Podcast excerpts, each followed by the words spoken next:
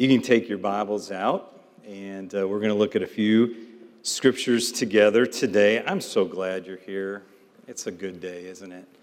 It's a good day to be together in the house of the Lord. It's good to be reminded of moms and our, their influence in our life. It's beautiful to hear our kids sing, and, and Claire, thank you for writing that song. And there's a place for sermon notes on the back of your bulletin. I'm not sure if you're going to want to write anything down or not, but maybe just to write down the the scriptures that we share, but that's available for you. I'm going to talk about moms today, so I'm going to get a Kleenex out. I forgot this last night, so I'm going to make sure it's just nearby, just in case, but I am, I'm grateful. I'm grateful for the moms in my life. I'm grateful for my grandma Meryl and my grandma Mead, who I love very much, who influenced me in very different ways, but just were such a, a powerful force in my life. I'm grateful for my mom, who I'll talk about in just a moment, and share with you the greatest lesson she ever taught me. I'm grateful for my sister Jody, who is not only a mom to many, but she's made her life call to serve moms in our community.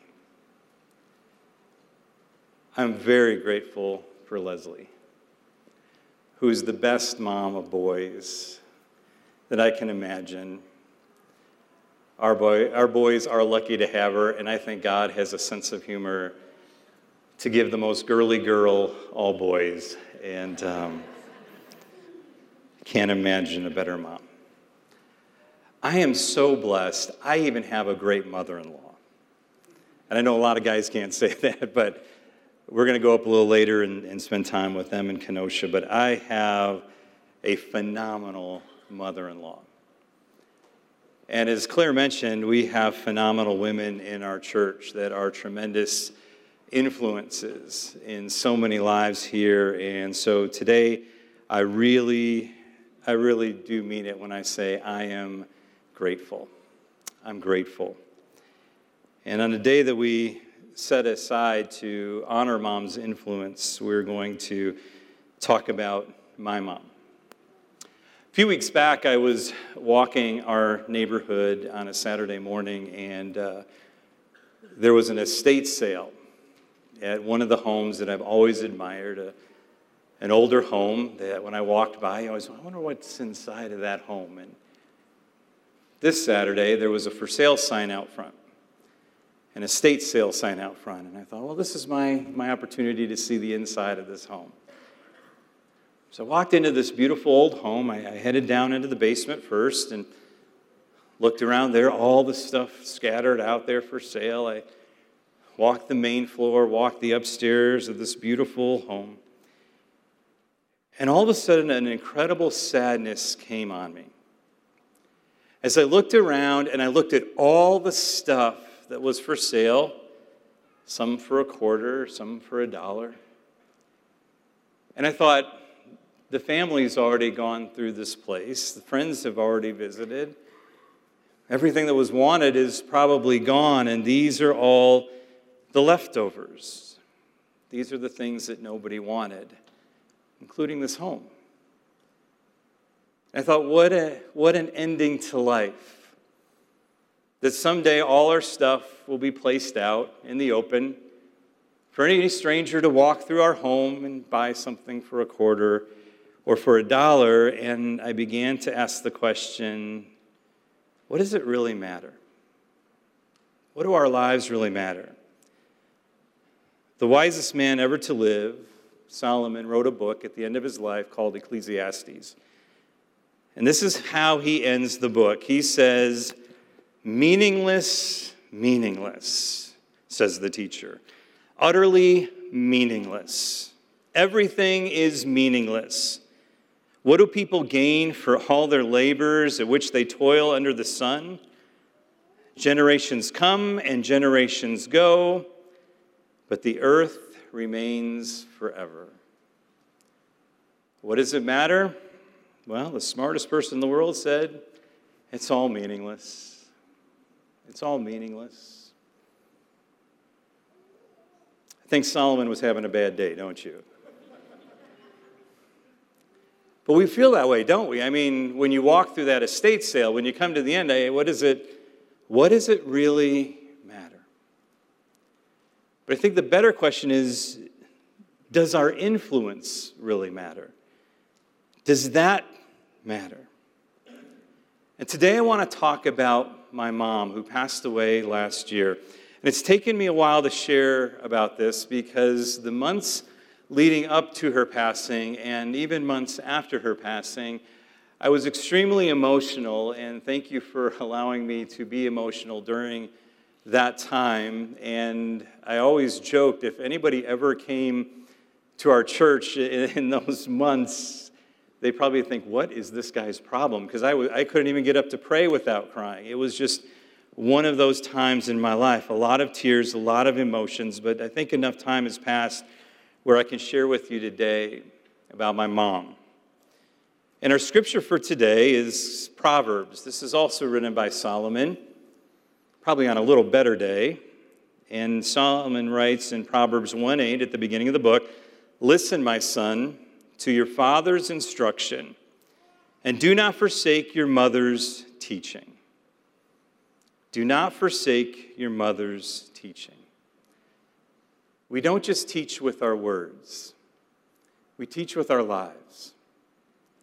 We teach with who we are. And I want to talk about my mom today. I don't want to take this time to make my mom a saint. Saint Geraldine. I don't want to air our dirty laundry.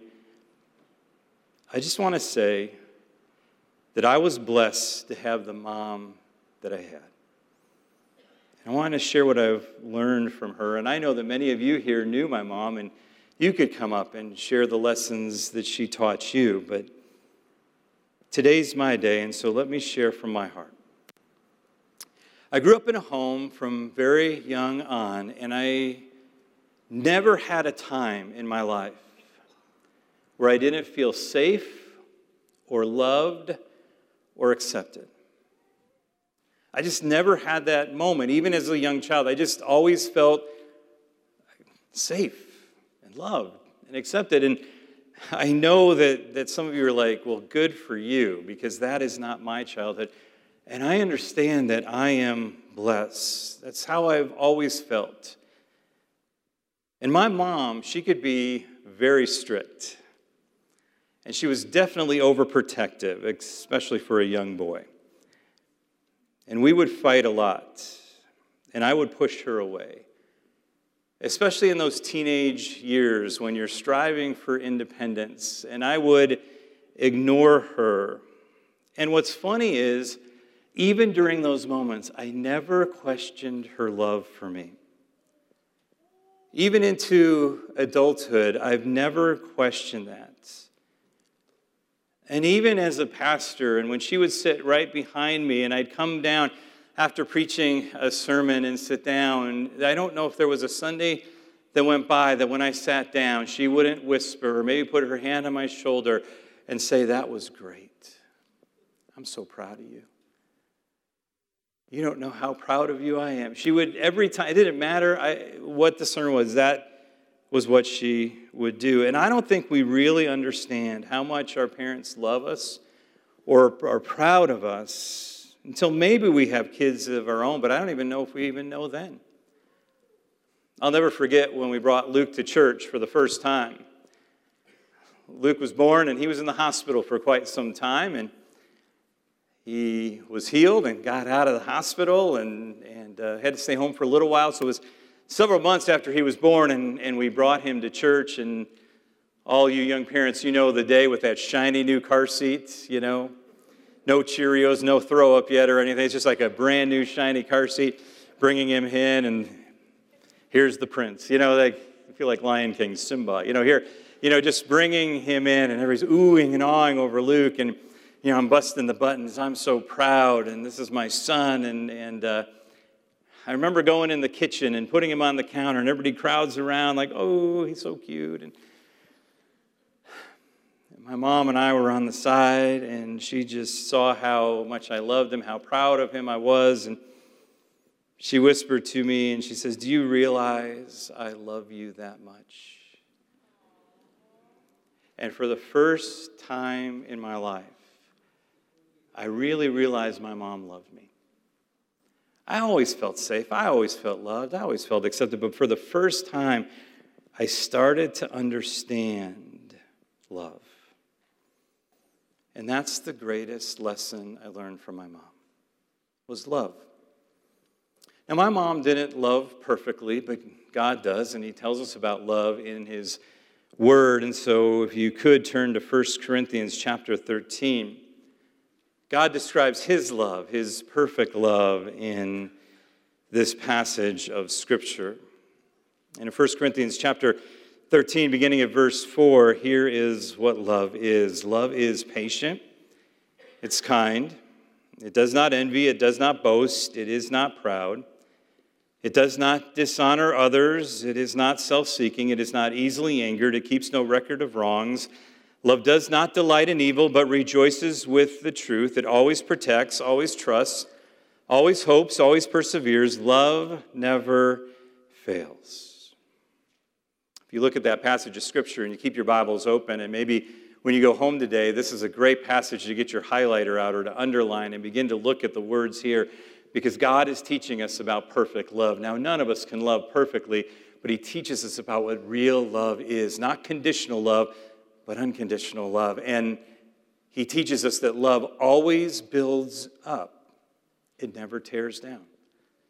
True love, unstoppable love, God's love, unconditional love, it's patient, it's kind. It is protecting, it is trusting, it hopes, it perseveres, it never fails. It always builds up. True love always builds us up. It never tears us down. It's not envious or boastful or prideful. It doesn't dishonor. It's not self-seeking. It's not easily angered. It keeps no records of wrong. It doesn't tear down. It builds up. And my mom taught me about love. Now, she wasn't perfect at this, because if you knew my mom well, and some of you may know her better than others, she had a very quick sense of humor that could take you down a notch pretty fast. She had a look, or the roll of the eyes, that didn't always build up. She could step in when she would see my pride rising to the top, and I'll never forget when Leslie said she'd go out on a date with me. I, to say I was excited, it, it, it's an understatement, because I adored Leslie from the moment I met her. Okay.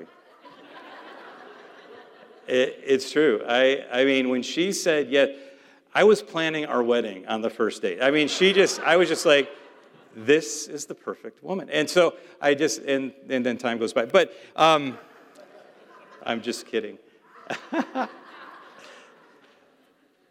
She's perfect for me. She is. And so um, that first date, like I said, I was excited about this first date, and I was just talking about what we were going to do. And I was I was planning our future dates. I was planning our life together. I was doing all this, and my mom stops me, and she says, "Daryl, she probably just feels sorry for you."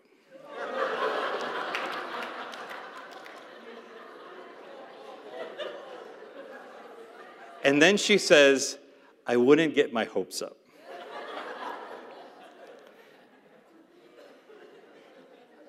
Thanks, Mom.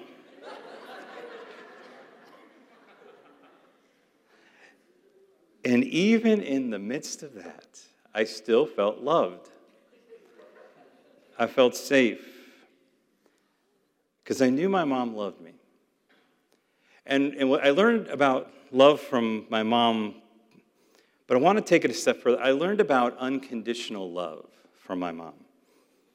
And again, I don't think we know that our parents love us until maybe later in life, and I don't think we really know our parents until later in life. And as I grew into adulthood, our love grew, and I learned more about who she was as a woman. We go to Kansas City every year in June for a pastor's uh, conference, and uh, my dad and mom and I would go together. We would ride together down there and and attend the conference and then then ride back together. That was a tradition. And every year my mom would say, um, man, I, I'd really like to go to this small town in Kansas. It's it's about two hours away. I'd really like to go visit this town. And she kept telling me that kind of every year, and my dad, and and you only have so much free time at the conference, and I was usually meeting with someone or had to speak and get ready, or or just, you know, there were so many excuses why not to go. And then one year it was just, uh, uh, time was available, and so I said, Mom, let's do it this year. Let's go down to this small town. It was a town in Kansas that was a place that my grandpa was pastor for the very first time as a pastor. Come home from World War Two, became a Christian, became a pastor, and this was his first church in this very small town in Kansas. And so we were driving in the car, and what was amazing about this particular trip, both there and home, my mom talked the entire time. Now, if you know my mom, that's actually quite surprising because she wasn't the talker in the family. And when you have my dad and me in the same car, chances are you're not going to have a chance to say anything because we will fill that space. But my mom that day began to share. We went to this small town and we saw the home where she lived. We saw the building that was the church at the time, and, and we talked. And for several hours driving, she told us stories of her growing up. She told us of various towns and schools and churches where her father was the pastor. And the more I talked, the more I realized that my mom grew up in a world where she didn't fit in. That she always felt like she was on the outside looking in. And she always was scared. That she was from this family who didn't have a lot of money. And so she couldn't have the same clothes and the same hairstyles that everybody else had at the time. And so she was a little bit different. And if you know anything about small towns, a new family moving into a small town can be a bit disruptive. You're the new people. And beyond that, her dad's the pastor, so she's the preacher kid. And back then, when you were a Pentecostal pastor, you were kind of the weirdo in the town. And so she always felt like she didn't fit in. And I realized in that drive that that became the driving force for her life. That the pain of not fitting in would become her gift. That she would channel that. Instead of getting angry and getting bitter, it made her better. That when she was a mom, when my kids come home, they're going to be loved. They're going to be safe. Home is a place for them. And so she made that a home as a mom, as a nurse. She's a nurse for many years. She lovingly cared for some of even the most difficult patients. She could do that because she wanted to show love. She was a Sunday school teacher from her early teens until she couldn't do it anymore. I was even in her Sunday school class. I remember her and Harry Ellis taking us downstairs and teaching us at the First Church in Des Plaines. So my mom loved teaching Sunday school, and I know many of you or many of your children had my mom as a Sunday school teacher. She was always careful to make her room a safe and beautiful place, a fun place to learn about Jesus. And that whether it's children from our congregational families or children that would come from the neighborhood, she wanted every child that walked through her door to know that they were loved. They were loved. For many years, uh, she would send out birthday cards to everyone in the church. She'd come to the office and she said, like, every name and every address of people that are having birthdays this month. A month. And it was interesting because she would always ask the same question every single month. She goes, is this all of them? Is this all of them? I'm like, well, well, Mom, if we, we have them and it's on our database, this is all of them. And and I never understood why she, because it got a little annoying. Is this all of them? Is this all of them? Is this? She didn't want anyone to be left out. She wanted to make sure everyone knew that they were thought of, that they were loved. She wanted to be a champion for others. And on her watch, there would be no more outsiders. No one left unloved. No one scared. There's a passage of Scripture, it, it won't be on the screen, but it's when Paul is uh, begging God, take away this thorn. I, I, I don't want this pain in my life anymore. And God says, no. And he says, my power. God says, my power works best in weakness.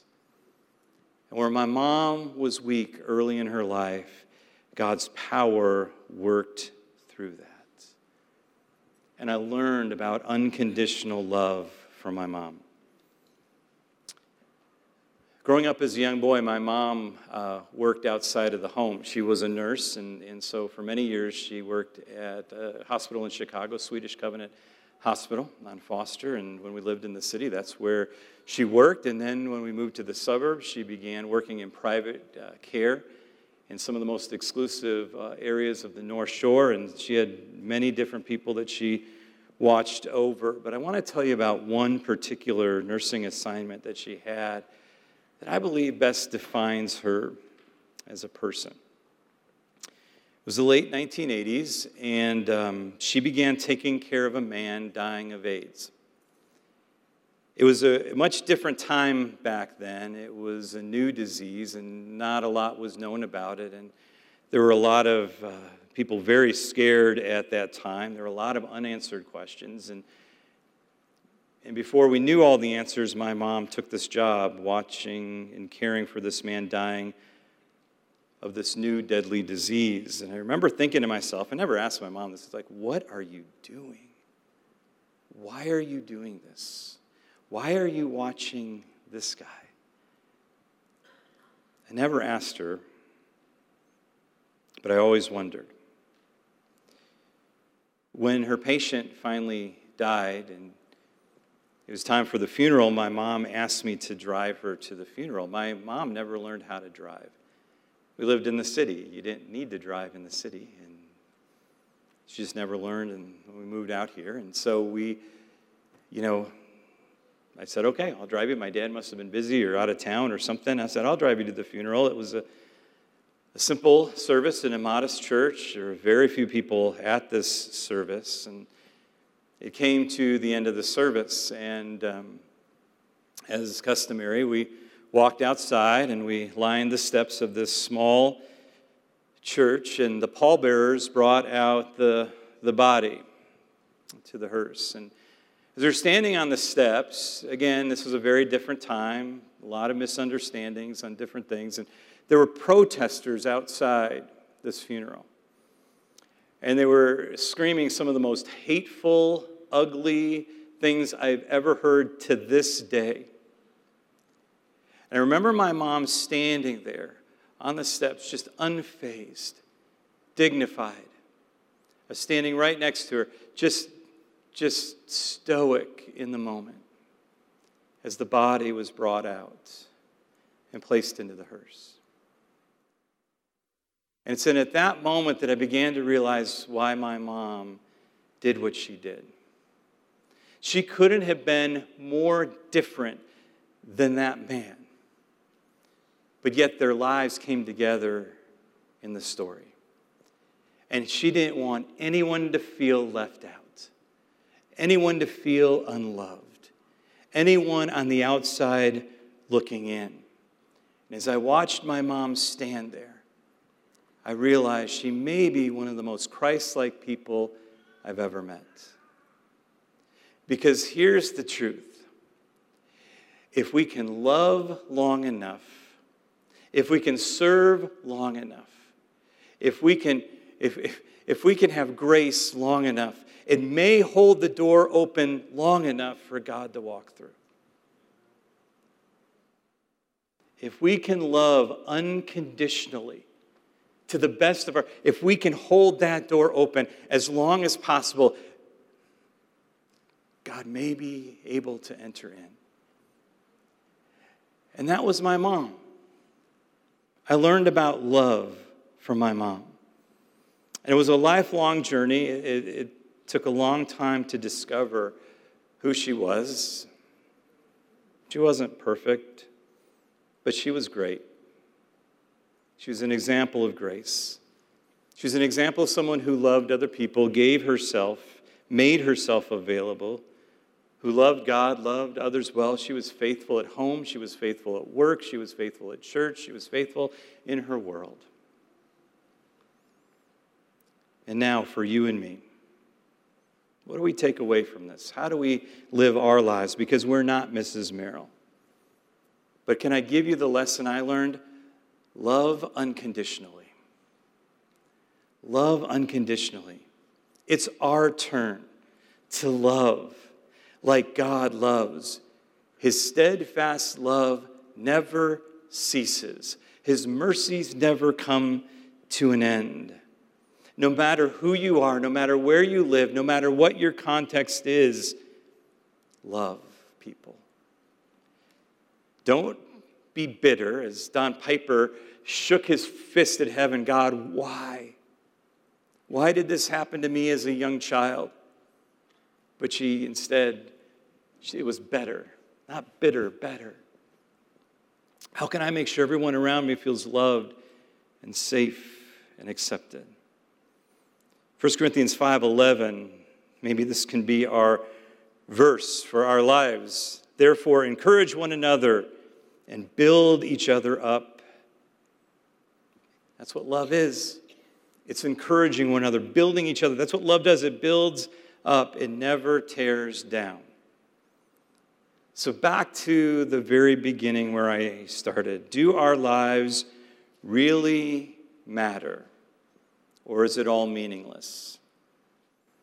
Well, Solomon talks for about twelve chapters, and then he comes to the end, and he says this. Now that it all has been heard, here is the conclusion of the matter. Fear God and keep his commandments, for this is the duty of all mankind. Fear God, love God, worship God, keep his commandments. I love, and it's not on the screen, but if you want to look up a passage of Scripture, it's actually in Second John, and it's verse six. I love this. It says, and his commandment is to walk in love. To walk in love. What's the commandment of Jesus? To walk in love. When it's all said and done, fear God. Obey his commands. Walk in love. This past week, we had the privilege of attending the funeral of Doctor Bob Cornwall. It was an honor as Pastor Harry led us there, and Leslie and I were able to go. And it was a it was a powerful memory time. I think about um, Doctor Bob and how he had been part of our church since the nineteen eighties and had influenced so many different lives in our church, and how he had impacted lives all over the world. And so we were celebrating his life, and I love Doctor Bob. I, I called him often, and we we wrote to each other. And in, in his last card, he sent this, and I'll put it on the screen. This is from Doctor Bob. He said, life is short. Have a good shot at it. Life is short. Have a good shot at it. You know what was interesting about Doctor Bob's funeral and my mom's funeral? They were packed out. They were packed out. And they were packed out because they were people who influenced other people, who loved other people, who had relationships with other people. See, that's what it all, all boils down to. Pastor Harry noticed in the, in the slideshow of, of Doctor Bob Cornwall's life, there weren't pictures of vacations and things he had done and hobbies that he did. Every picture was a picture of him with someone else. Because he was a man of relationships. That whatever you would give him, he'd take. If it was, you'll listen to him preach, he'll preach. If you'll have a cup of coffee with him, he'll have a cup of coffee with you. If it was in a prison or in a hospital, wherever he could have that relationship with you, he would take that opportunity. And I think about my mom. all the relationships with all the children. She never stood behind this pulpit. She never wanted to preach, and yet she influenced so many other lives. And even with the teenage son, who was always trying to pick fights and ignore her, she said, "Whatever you give me, son, I'll take." She wanted that relationship, and I believe that's the biggest picture of God, right? He just wants that relationship. He just wants to know us and to be with us. If you don't know where to start with the relationship with God or with this message, how do I, how do I apply this to my life? Start with love. Start with love. Start with building up. In the final days uh, with my mom, I just, I, there was so much I wanted to say. So much I wanted to talk about. But there came a time where she didn't even know.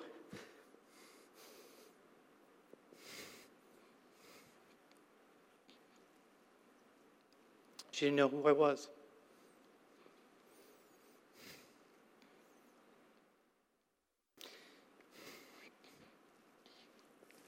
Some of those times were at church, and it was hard to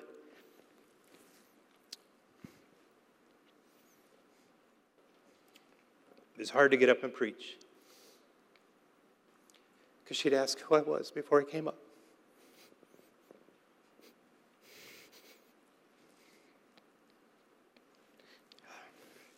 I wanted to spend time with her,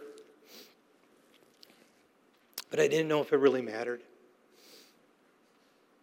So, I'm thankful for a group of guys in my life that pushed me to spend time with her. I'm thankful for Jim. I'm thankful for Kelly. I'm thankful for Mark, who said, just go. What would we talk about? Who cares? What would I do? Who cares? Don't go with an agenda. Don't go. Just go. Just be with her. So I would bring my Bible. I'd tell the office, and I won't be in this morning. I'll just take my Bible. I'll work on my message. I'll do something. I'll read. We'll listen to music. And so we we would talk at times, and sometimes I'd just sit there. Sometimes I'd just listen. It just, just different things on, on different days. And here's what happened. I had no idea this would happen because there was no agenda, just sitting there. It's during those days that everything began to melt away. Every conversation I wanted to have, every word I wanted to share, it just, everything melted away. And all I can say is the only thing that was left was love.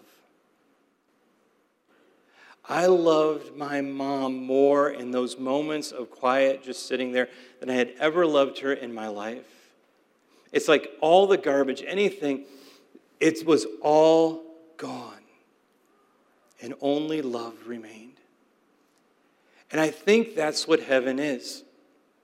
I think it's it's all love. It's it's God. It's love. It's like everything else just begins to disappear. And all that remains is love. It says in First Corinthians chapter thirteen, at the end of the chapter describing love in verse thirteen, and now these three things remain, faith, hope, and love. The only things that will last forever are faith, hope, and love, but the greatest of these is love. And why not now begin that journey of love? Why wait till heaven? Why not now begin to let the other things melt away as we begin to show unconditional love. love. I'm going to pray with us in a moment, but I want to make sure that everybody is ready. My dad, earlier this week, went to the hospital. There's uh, someone that's dying, and a family asks, can you go and, and pray with Dad be, before he goes? And my dad said, sure. And so my dad went to the hospital, and they shared about Jesus. They prayed together. And as my dad was leaving the room, the man grabbed my dad's hand, this old man grabbed my dad's hand and said, I'm ready. I'm ready. I want to make sure we're ready. My mom is not in heaven because she was a good person. She's in heaven because she had a relationship with Jesus. I wear this suit on Easter and Mother's Day. So you get a few suits a year. But I, it's actually just one suit. But I wear this suit on Easter and Mother's Day. And the reason I wear it is because this is the suit I wore at her funeral. And it's to remind me, especially on Easter, it's not over. I didn't say goodbye. It's just a temporary separation. It's actually just the beginning. And so I wear it to remind me, I'll see Mom again. And there will be nothing but love. And today is the day of salvation. Today, my mom and Doctor Bob are having a good time in heaven together. And they're waiting for you. And I'll be waiting for you. And that's my only hope as a pastor, is to see you there. And so I'm going to ask you to bow your heads and your hearts with me today. Thank you for letting me talk a little bit longer today, but I want to pray with you. I don't want to be in a hurry right now. I just want to make sure we're ready. I want to make sure that we're going to leave this place with our marching orders of love, but it begins by knowing Jesus. If you want to know Jesus, you want to know his love, you want to know his forgiveness, I'm going to tell you that grace and love are keeping the door open to allow God to come to you this morning. And would you invite him in? The door is open. Would you invite him in? And if you're ready to make that commitment to say, yes, I believe, yes, I want to be ready, would you repeat this prayer after me today? The Bible says if you confess with your mouth, you believe it in your heart, you will be saved. Today could be the day. So say these words out loud with me together. Dear Lord Jesus, I know that I'm a sinner. I need your forgiveness. I believe that you died for my sins.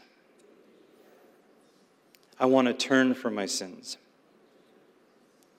I now invite you to come into my heart and life. I want to trust and follow you as my Lord and Savior. In Jesus' name. Let me pray for you this morning. God, I thank you for my mom. I thank you for the legacy. I thank you uh, for the gift that she was. And I thank you for the lesson that she taught me. But Lord, it's really your lesson because it's who you are. It is love. And so God, I pray today that we would be people of love, that we'd be people of unconditional love. Just as your love never runs out, God, give us the grace. Holy Spirit, come, give us the power to love like you loved, to build up and never tear down. May it begin in our homes. May it continue to our church. May it go out to our world, God. May we walk in love. That is the commandment, to walk in love. And so may we be ambassadors, just as Missus Meryl was, ambassadors of your love to this world, that there is no one too far gone, no one too far away, no one on the outside looking in, but that everyone is loved. It's loved by you. And God, may we hope, hope, just hold that door open long enough for you to walk through. So give us the strength, give us the insight, give us the, just speak to us, Holy Spirit, at the right time to do the right thing. Because God, on our own, we're going to fail. But God, may your love be at work inside of us. We pray this in Jesus' name. Amen. Amen. Amen.